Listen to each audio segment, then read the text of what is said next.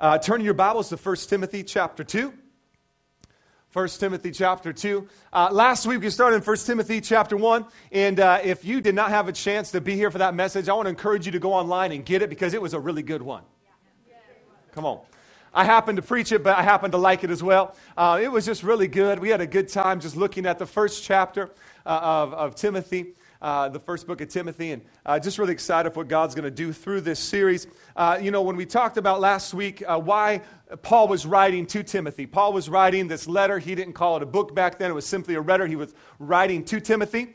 And uh, in this letter that he was writing to Timothy, obviously knowing it would probably be read to the church. And the reason he was writing it to Timothy was because there was some stuff that was out of whack in Ephesus. Uh, there was some stuff happening in the culture there. Uh, there was stuff happening in the church there. Some things were out of line with worship. Some things were out of line with doctrine.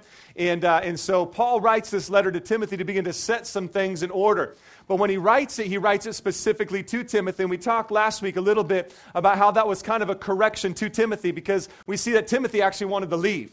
And uh, Paul said, Man, I urge you, stay at Ephesus. Stay there because you're needed there. And so he kind of rebukes him a little bit. Uh, but I like the way it comes because it addresses Timothy first. Then Timothy can address the church. Then the church, come on, can begin to impact culture.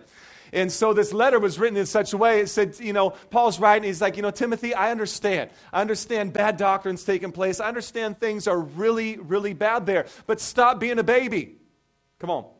Stop being a baby and stop whining, okay? Christ died for those people that you're whining about, okay? and you can catch this online. But Christ died for those people that you're complaining about, Timothy, so buck up. And by the way, if you don't buck up, that last part of 1 Timothy 1, I might hand you over to the devil, okay? And so don't mess with God, man. It, it, is, it isn't good to do. And, and so you can read through that. But I want to jump right in here then, and I want to begin to read this because of all this stuff that is happening. Paul paints the picture and shows what's happening. He, he, he, he sympath- uh, empathizes with Timothy. I understand that. But here's some things you got to understand. And now, chapter 2, verse 1. First of all, then.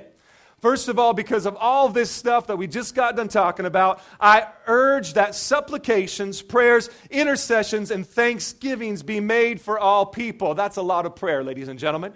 Each one of those is actually a prayer. What Paul is doing, he's trying to emphasize something.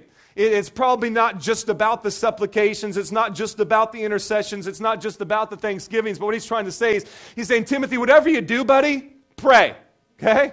I understand it's bad. I understand the task ahead of you, man. It's a difficult one. But here's what I need you to do I need you to pray. Pray for who? Pray for all people. Pray for kings and all who are in high positions, that we may lead a peaceful and quiet life, godly and dignified in every way.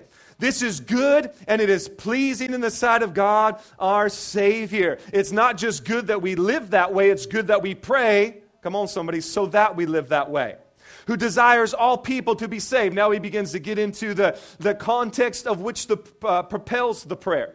Who desires all people to be saved and to come to the knowledge of one mediator between God and man, the man Christ Jesus. That's just a good place to say amen. I just thought I'd pause for, for impact there. Did he forget where he was at? No, I'm waiting for you, all right? Come on. God, our Savior, desires all people to be saved, to come to the knowledge of the truth, for there is one God. There is one mediator between God and man, the man Christ Jesus. Amen. All right. Who gave himself as a ransom for all, which is the testimony given at the proper time. For this I was appointed a preacher and apostle. I am not, I, I, I am telling you the truth. I am not lying. A teacher of the Gentiles in faith and truth. Now, that has to be one of my favorite scriptures in this chapter, if not the whole entire Bible. Listen to this. I'm not, I'm not lying. I'm telling you the truth. Isn't it good to know that the writers of the Bible aren't lying to us? Right? Thank you, Paul, for clarifying that. I'm telling you the truth, I'm not lying. He had to pause for a moment and he had to put that in there, but it makes me ask the question why? Right? I mean, why would one of the writers of the Bible, under the, under the inspiration of the Holy Spirit, as they write it, stop for a minute and say, God, can I just put something in here real quick? Right? Can I just, I just, I just, can I just jot down just, just, just one of my own thoughts just for one moment? And obviously God said, yeah, go ahead. Okay, here it is. I'm telling you the truth, Timothy. I'm not lying. I was, I was uh, out surfing with my daughter uh, a couple weeks ago, and I got back, and uh, I take Cara surfing on Thursday. Katie takes Faith to play basketball. And so I got back, and Faith was just beaming with joy. Man, she had this big smile on her face, and I was like, Baby, how was basketball? And she was like, Dad, I made 15 baskets. I was like, Baby, that's great. She goes, No, no, Dad, Dad, really? I made 15 baskets. Baby, that is so awesome. Dad, I don't think you're understanding me. I made 15 baskets. That's what Paul's doing here. It's really not so much probably for Timothy's sake as much as it is for his own sake. Wow, this is what God appointed me to. No, really, really, this is what he called me to do. It's almost like an encouragement to himself. Are you with me? Okay? I'm glad he's not lying. I'm glad he's telling the truth. A teacher to the Gentiles. Why did he have to put that in there? Because here's, here was one of the problems that the people in Ephesus thought that, that the gospel was for the Jews. But wait a second, Paul, you tell me it's for the Gentiles also? And they were a little bit of an elitist group, and so they're having a hard time grasping this. Verse 8 I desire then in every place that men should pray. How? Lifting up holy hands. Come on, guys, lift up your hands. We're an interactive church. Yeah, look at that. Oh, some of you don't look like you have holy ones. Put them down. No, just kidding. Okay. I desire that in every place that men should pray, lifting holy hands without anger or quarreling. Woo. Likewise, also that women should adorn themselves in respectable apparel. What is that? Okay. I saw some people being like, okay. In respectable apparel. Hmm. With modesty and self control, not with braided hair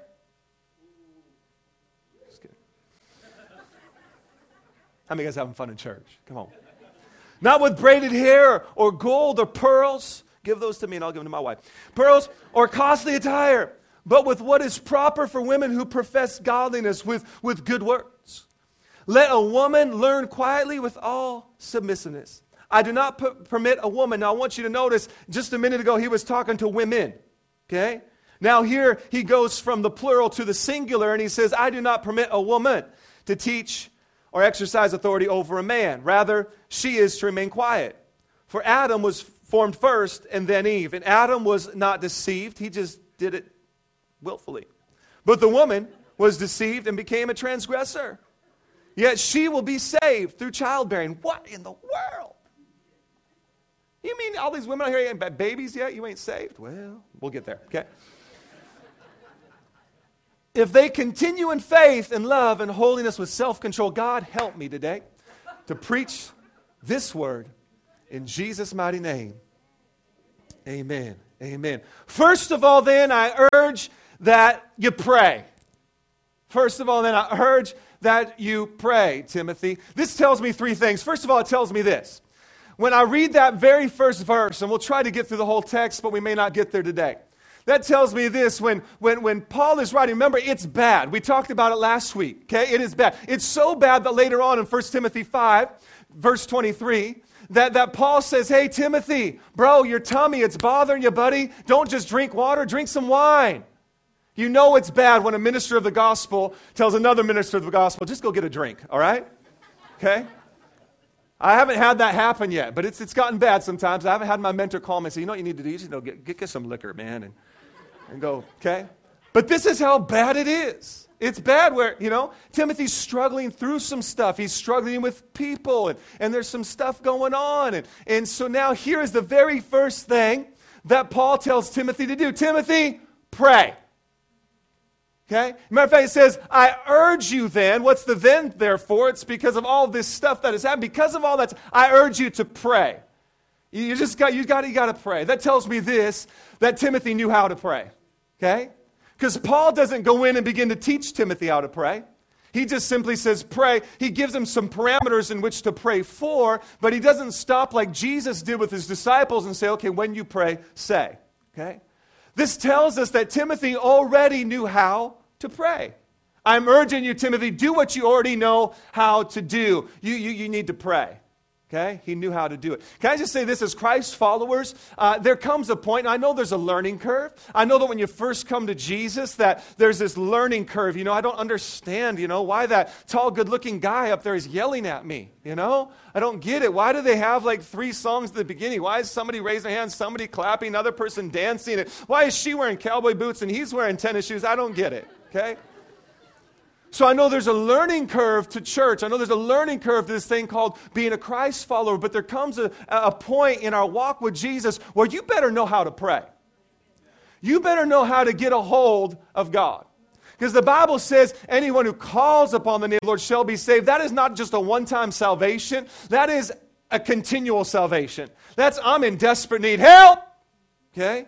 You better know how to pray. And sometimes that's what prayer sounds like, doesn't it? You look at your checkbook, help! You look at your wife, help. No, just kidding. You know, just kidding, all right?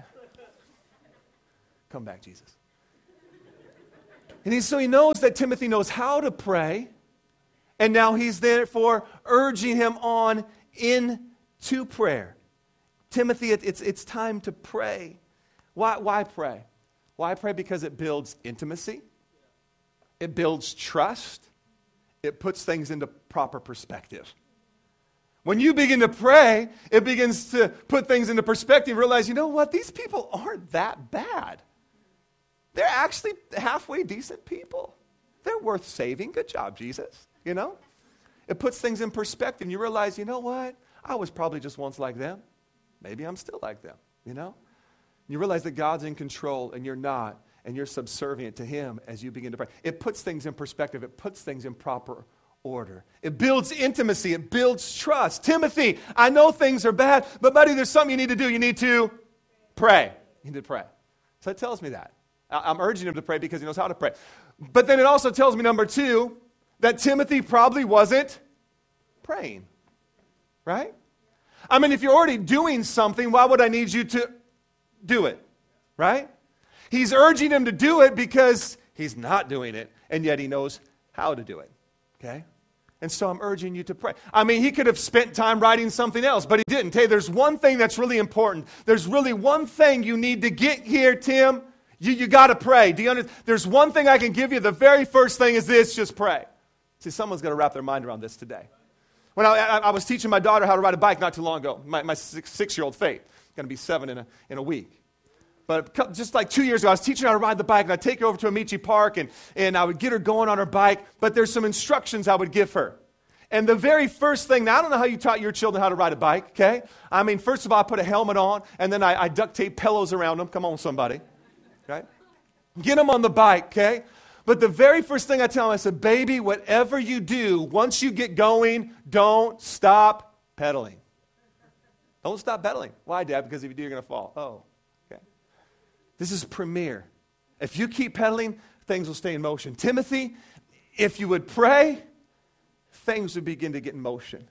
Timothy, if you pray, some of these things that you're complaining about will begin to work themselves out. But you're not praying, Tim. You need to start praying. You know how, but you're not doing it. I, I know we've all probably been there before, okay? And, and, it kind of boggles my mind sometimes that even as a pastor, but as a Christ follower, some of you out there, you get to that place as a Christ follower where you stop praying. Am I the only one that's been there before? I don't know where, why, and how, and whatever, but it's almost like things get so big in our life, and man, there's so many problems. You don't know what to do, and you stop praying. right? This is what took place with Timothy. It's so bad He's got to take a drink. Come on, somebody. It's so bad that in 1 Timothy 1, he wants to leave Ephesus. I don't even want to be here anymore. It's so bad that as a, as a minister of the gospel, he has come to a place where he's not even praying no more. Okay? I, you need to pray. Okay? I don't know how we get there, but oftentimes as Christ followers, we do, and we figure, you know, I don't know, it's, it's funny because it's sometimes that, the, you know, the people that aren't Christ followers are praying more than the Christ followers. Right? And they don't even know what they're praying, but they're praying. Right? But here we are as Christ followers knowing what we ought to do, but we aren't doing it. It's important. Pray, Timothy. Pray. And then Paul begins to put some things in perspective. He begins to paint a picture, I believe, through 1 Timothy chapter 2 of, of the results of no prayer taking place. he goes in and he talks about the, the essence of prayer. Here's why you need to pray. You need to pray, Timothy, because the gospel depends on it. You need to pray, Timothy, because there's bad doctrine taking place, and good doctrine will counteract bad doctrine, but you ain't going to get good doctrine unless you're praying. And he paints this picture, and that's why he, right in the middle, once again, of this chapter, just like in chapter one, Christ is right in the center. And it talks about Christ. Here is the reason why you need to pray. Why? You need to pray so that the gospel moves forward, that Jesus Christ is glorified, that he becomes the center of all that we are doing as a church and all that we are doing as Christ followers, that he takes the premier place. You need to pray. You need to pray. And one of my prayers for Urban Church, and really in our existence statement, is this is that, that Urban Church exists to be an access point for people to discover Jesus Christ. We could, we could cut off the other parts if we wanted. We could just leave it right there. We exist to be an access point for people to discover Jesus Christ. How is that going to happen? It's going to happen through prayer. When we begin to pray and we begin to preach good, sound doctrine, but we've got to get back to this essential thing called, called prayer. So Paul is, Paul is urging him on to pray, pray, pray. And right in the middle, what's the purpose of our prayer? Christ, God, be glorified. You know, as, as Christians, if we are praying, I want to ask you this question What are we praying for? Are we praying for the furtherance of the gospel? Are we praying that God's kingdom come, His will be done? Are we praying that He would be magnified? Are we praying that people would get saved because of His grace, His glory? Or are we praying, God, I don't know how I'm going to pay that bill? God, I don't know how I'm going to live with this child. they don't listen, they don't get it. God, would you please heal my wife's brain? She doesn't understand a thing I'm saying, you know? What do you, you know? And I'm, I'm sure the, the, the wife's, I, see, I got to speak from my I know somebody else thought, like, man, he's bashing on, I'm, I'm sorry. I don't, don't know what it's like to be in my wife's shoes. I'm sure it's much more difficult to be in my wife's shoes. She, matter of fact, she's not even here anymore. She left. She's probably praying for me right now. I don't know if I offended her or what. I'll find out later, but, you know, okay. What do we find ourselves praying for? Because here, Paul tells Timothy the purpose of our prayer is that Christ to be glorified, that he would be premier, that he would be in the center, that he would be the focal point of everything that takes place. And he should be. As Christ followers, it's no longer I that live, but Christ who lives in me. Amen? Amen?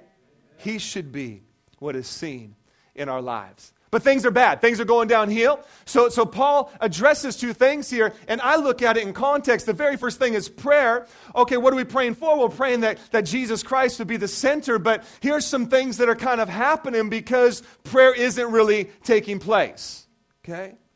And so he addresses men. And he says in verse 8, he brings it back into perspective. We're talking about prayer. Okay, then men, you got to pray. Where? Everywhere. Wow, that's a lot of places. I know, it's everywhere. Okay, you got to pray everywhere. Lifting up holy hands, which means you better check yourself before you. Yeah, okay. Okay. But then he says this without anger and quarreling. He deals with two of the biggest issues that men deal with anger, okay, and quarreling. Now, I'm not talking about bickering. I'm talking about guys that just, if I'll, I'll speak from my driveway, okay? I know as a man, I don't like to be wrong. Thank you, okay? I got one honest man in here, all right? That is it, okay? The rest of you are wrong right now, so you might want to say amen, okay? Okay? We want to be right, okay? That's why we don't stop and ask for. Why? Because we know where we're going. Even if we don't, we do. We want to be right. Okay? Right. Another thing we deal with, we deal with, we deal with anger. Okay? It's one of those things that, that men battle. And Paul here addresses that in the context of talking about prayer. Pray everywhere without anger and without quarreling. In other words, we could say this the more I pray, the more I connect with God, guess what? The anger begins to subside. Okay? The desire to always want to be right I don't know if that's going to happen, Pastor. I'll pray for you too. I'll fast, as a matter of fact. okay? It begins to subside. Why? Because we're connecting with God. Okay? And we put, I remember just, uh, just a couple weeks ago, so here's what happens. If we're not praying, ladies and gentlemen, oftentimes if we're not praying, uh, we, we either get edgy with people, right? Y'all know what I'm talking about, right? Get a little edgy with people. Or we get edgy with circumstances. Something happens and a little thing becomes this huge, huge problem, right? And so we're in the process of putting our condo on the market. It's up for sale. If anybody wants to buy one, let me know. And uh, so we have our condo on the market, but I wanted to do some things to really make it look beautiful. I don't know why we wait till we're going to sell it to finally fix it, but that's what I did, okay? And so I was putting around, I was putting this beautiful trim. I see the guys know what I'm talking about. See, it's not just me, honey, it's them too, you know. I was putting this trim around the mirror, you know, and so I was doing this, and um, obviously you can't hammer nails into a mirror, and so I used liquid nails. God bless it. And so um, I, I, put liquid nails all over the thing, and I stuck it on there, and I held it, and there's no way to clamp it, and so I'm like, babe, get in here, help me out. And she's ripping blue tape, you know, painter's tape. We're sticking it on there, we're holding it on there. We get it on there, it looks beautiful. I, I, I leave, and I come back, and there was a bow in it, and it was like, boom! And this side was totally stuck, and I was like, so I rip it off, scrape all the glue off, flip it around the other side because I figured that then the bow would be in the middle, right? I could just push the middle in, right? Bing! Pops off, okay? Now I'm getting, I'm getting a little edgy with the circumstance, I'm not to lie. And so finally, I, I, put it on again, I stick it there, and I come back, and it's like falling off. And I, I lost it, I'll be honest with you. I'm to confess right now as your pastor. I was this close to losing my salvation, okay? Just being honest with you, okay? I'm sure you've been there before too. And I grabbed that thing and I ripped it off. And I was, it's just a piece of wood, poor innocent piece of wood, right? And I ripped it off and I was like, ah! And I scraped the glue off. My kids are like, Dad, what's wrong? Katie's like, kids, let's go pray. right? And I just, I mean, I, I, I, probably went through six bottles of liquid nails. I'm just like, I don't care. I'm getting it on there. And I stood there for 45 minutes just holding that thing in there. And I, I'm going to win. Man versus board. I win! You know? But I was getting, so, and I realized something. I hadn't prayed that day. Pastor, how can you be up there right now? You missed a day of prayer. I probably missed two that week, all right? Get over it, okay? I realized something because I hadn't got away and I hadn't prayed and I hadn't seen God that I found myself getting edgy with people and circumstances and things. When we don't pray, we tend to take things into our own hands and we try to fix it ourselves. When we don't pray, what we're telling God is this we're saying, God, you know what? I love you. You're really awesome, but I don't need you today. I can handle this one on my own. Talk to you later. And Paul is saying, Timothy, buddy, you can't handle this one on your own. It's bad, bro. You need to stop everything you're doing, stop complaining, stop whining, stop trying to pack your bags, stop trying to get out of Ephesus. You need to stop for a moment and you need to pray. Deal with your anger, deal with your quarreling, and begin to pray. Then it moves on, right? This, this, this, this, this, this boggles my mind. I desire then that in every place, Men should pray, lifting up holy hands. Likewise, also the women. It tells me a couple things. It tells me this that prayer actually adorns men and makes us look attractive. Come on, somebody. If you're single in here, you want a woman, start praying. Okay? It, it adorns us, it makes us look attractive. We're more peaceful, we're more relatable. Okay? And, and, and that's a good thing, in case you're wondering. Likewise, though, the women, now begins to talk about women, and it talks about women in plural, and it begins to deal with some issues. Now, now most scholars would believe that what was taking place was that the temple prostitutes, okay, that were going to the, this goddess Diana, they were going there, the temple prostitutes, performing acts of prostitution in the temple, that they were dressing in such a way that was very provocative. Not just in the temple, but now they're beginning to set this overtone for culture. So now here's the godly women, the women of the church, and they are seeing their dress, and rather than influencing culture themselves, they are being influenced by culture.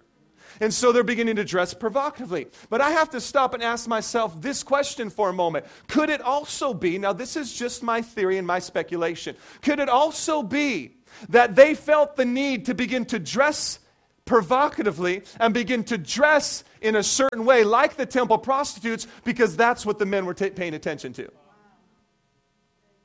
And not just the men in the world, mind you, this is talking to godly women. Could it be that the women were like, man, where's my man at? She finds out her man's over with the temple prostitute.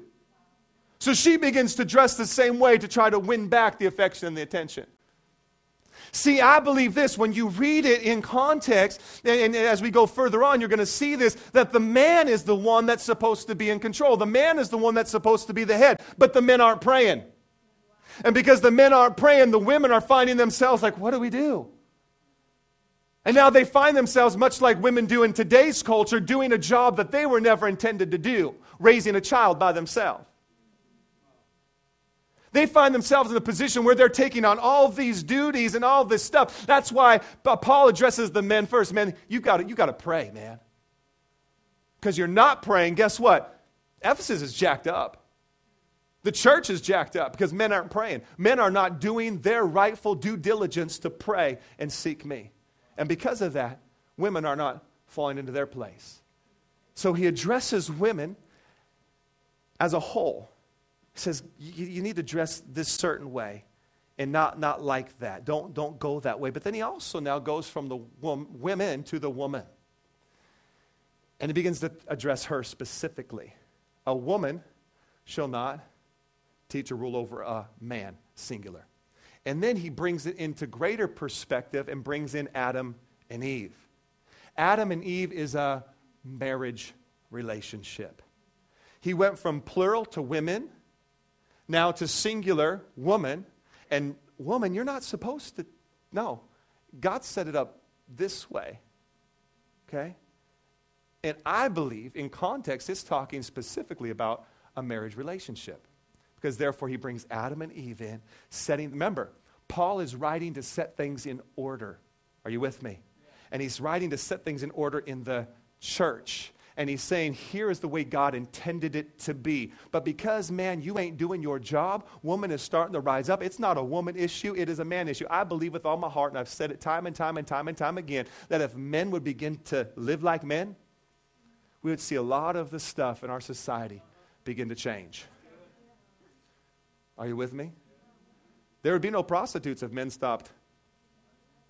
There would be no strip clubs if men stopped. We could go on, okay? Men would do their part. So Paul now addresses women, then he addresses the woman, and he says, Look, okay, this is your proper place. You're to learn in submissiveness to your husband. Lastly, and I'll just touch on this, this verse and we'll get to point number three and be done. The last verse here is kind of a tricky one to interpret, and it's gone back and forth, back and forth. What does that mean? There's like four different thoughts on this verse. I'm only going to give you one of them, and I'll let you begin to discover the others. Okay. What does it mean? I mean, here he addresses a man, and then he addresses women, then the woman, and now he's saying, wait, they got to have children to be saved? What is this talking about? I don't know. Let's move on. One of the thoughts is this, and this is the one that I adhere to. There's four pretty popular ones out there, and like I said, you can research those on your own. Is that when it says saved, it's not talking about salvation that we all receive. Another, another translation says this that women shall be preserved through childbearing. Okay? Be preserved through childbearing. Now, listen to this. If they continue What's that? In faith and love and holiness with self control. If you put all the verses together and you take Adam and Eve and you take woman, here's your rightful spot. It's, it's to be the helpmate for the man. It's not to try to rise up and to teach and overpower and conquer. And, and, and no, you're supposed to be the helpmate, okay? And then it goes into this. It goes back to Genesis chapter 3. After Adam and Eve had sinned, Adam did it willfully, Eve was deceived after they had sinned. And then God comes along and says, you know what? For the woman, your desire is going to want to be to rule over the man, but no, he's going to rule over you. Okay? We take that verse now, we bring it here. He was talking about Adam and Eve, and we bring it to verse 15. It's saying this Listen, woman, you will be preserved. What does that say? You'll be preserved into your rightful place as you begin to be a mother of the children. It'll give you purpose, it'll give you meaning, it'll give you perspective, it'll give you the place now that God intended you to have, and you won't want to rise up over the husband because now you realize you're being preserved as you continue in faith, uh, love, and holiness. You will continue in these things. You won't even have the desire to rise up because now your desire, you're being preserved through child, you're being preserved through giving birth to children. This is your duty. This is what's granted to you. And now that motherly instinct kicks in, okay? And she's just like, honey, go work. I'm going to stay home with my baby. I don't want a job. I don't want to go to work. Go make some, go bring home the bacon. Go be a man. Come on, somebody. Okay? Now I'll let you discover the other, the other three that are out there because I trust you're going to go home and study for hours today. So we see this urging of prayer. Timothy knew how to pray, he wasn't praying. But it also shows us this, uh, this that prayer is really, really important. if it's going to be the first thing that Paul urges Timothy to do, it's going to be very important. Prayer is so important that as we look back even into the Old Testament, Second Chronicles 7:14 would come to mind that says this, if my people who are called by my name would humble themselves and let's just paraphrase it, pray. Wow. If it's a small word with a big meaning. If my people would pray, then I will hear from heaven, and I will, I will not only touch them, but I will heal their whole entire land.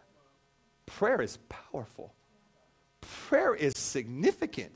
Prayer is huge. Prayer. Think about Joshua when they were battling the army, and he prayed that prayer of, of hey, don't let the sun go down until. And the Bible says that the sun stood still. He prayed. It happened. I mean, think about James. In James chapter 5, the effectual, fervent prayer of a righteous individual, it, it avails much. For Elisha was a, a man with a nature just like ours, and he prayed earnestly that it would not rain, and it did not rain. Prayer. Think about Acts chapter 5. Peter's in prison. Y'all heard this story before? The Bible's packed full of them. Peter's in prison. The church doesn't know what to do. So, you know what they do? They go lock themselves in somebody's house and they cry. No, they pray. And there's a prayer meeting. You know what they're praying? They're praying specifically that Peter would get out of prison so that the gospel could move forward. They're praying. They're praying and they're praying, and guess what? God does some supernatural stuff, and, and, and, and Peter gets out of prison. It's a phenomenal story. Peter gets out of prison. Like one door opens, guards are blinded, one sleep, and he just like, whoop, Read the story. And then guess what? He shows up at the door of the place where they're praying and he knocks. So the mic could pick it up. it's not how I normally knock on doors. Are you in there? Okay. He knocks on the door. Knocks on the door. Little girl comes. Peter, we're praying for you, bro. Goes back, tells the, tells the adults, hey, Peter's here. And they're like, shut up. He's like, no, no, really. I'm telling the truth. I'm not lying. He's really here. No, you probably just saw his ghost. I guess it was more common to see ghosts back then than answered prayers. I don't know. But they weren't even praying a faith filled prayer because they didn't believe that Peter was there. But they were praying. They were praying. Prayer is so important that it's the first thing that Paul urges Timothy to do? Pray. Pray. Timothy, before you leave Ephesus, pray. Timothy, before you get upset with everybody and want to take some people out, pray. Timothy, before you lose your mind, buddy, just just just pray. Just pray. I mean, just just before you get anxious for anything, just just just pray.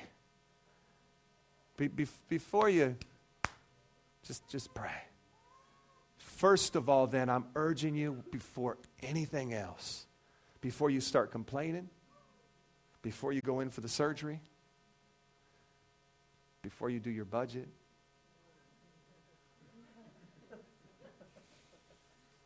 before you ask her on a date, before you discipline your children.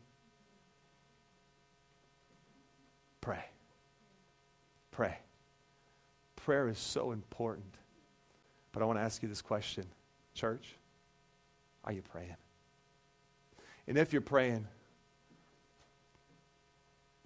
James says this way we, we, we pray, but we're praying the wrong things, and therefore our prayers are missing the mark. Are you praying that Christ would come, be glorified, that he would be the center, that he would be the premier, that he would be the one that's glorified in you? Or are you still stuck on praying for some essentials? Because the Bible says, seek first the kingdom of God and his righteousness. And guess what? Everything you need, he's going to give it. You heard a great testimony right here. Doesn't make sense, God will step out in obedience. God came. Good job. You know what they did before they, they prayed? They prayed. They prayed. Timothy, it's one thing I need you to get here. Before you take on this commission, because it's huge, remember, if you blow it, I'm sending you over to the devil. I need you to pray. Urban, we are going into a new season as a church. We're going to see great growth. We're already seeing it. 11 people gave their hearts to Jesus Christ last week. But there's something we need to do. We need to pray. Pastor, what do we pray? That Christ would be glorified, that he would be seen, that he would get the glory, that he would get the honor, and that he would build his church. God, we thank you so much for your word today. God, we thank you that your word is amazing. Hallelujah. Just do me a favor. Just close your eyes for a minute as we conclude the service today. I'm going to ask the ushers to get some buckets ready again. And, and in just a minute, I'm going to ask you to drop your response card in that bucket when it comes your way. You didn't have a chance earlier to give to Joe and Caleb or to the church. You want to do that, uh, you can do that now. But I want to ask you this question. Your eyes are closed. You're examining your heart. Thank you so much for coming to Urban Church. We're so blessed you're here. Some of you checking it out, some of you visiting on this three day weekend. I love it when people come and visit on three day weekends because it tells me, man, they really love God. If they're going to find church on vacation, that's awesome. Thank you so much for choosing this one. Thank you for coming and checking it out if you're checking it out. Just a minute at the end of the service, we're going to have a get together time. If you've been new in the last five weeks, six weeks, and you haven't had a chance to go to attend next, we have food for you. And we'd love just to sit down, hear your story. You don't have to stay a long time, man. It's literally 45 minutes, meet some people, have a chance to meet me, and we'll, we'll feed you. But before we get there, I want to ask you this question Where are you at with Paul's challenge to Timothy? In the 18th century, these became known as the pastoral epistles. This is, this is setting in order what the church is supposed to look like. It's supposed to be a praying group of people. Are you praying? If you're not, I want to invite you today to, to jump in. It's one of the greatest conversations you'll ever have a conversation with the King of Kings and the Lord of Lords. It's awesome. And it's in there intimacy is built. It's there where trust is built. It's there where you get proper perspective. And all of a sudden, that old song, Turn Your Eyes Upon Jesus, look full in His glory and grace, and all the things of earth will grow strangely dim.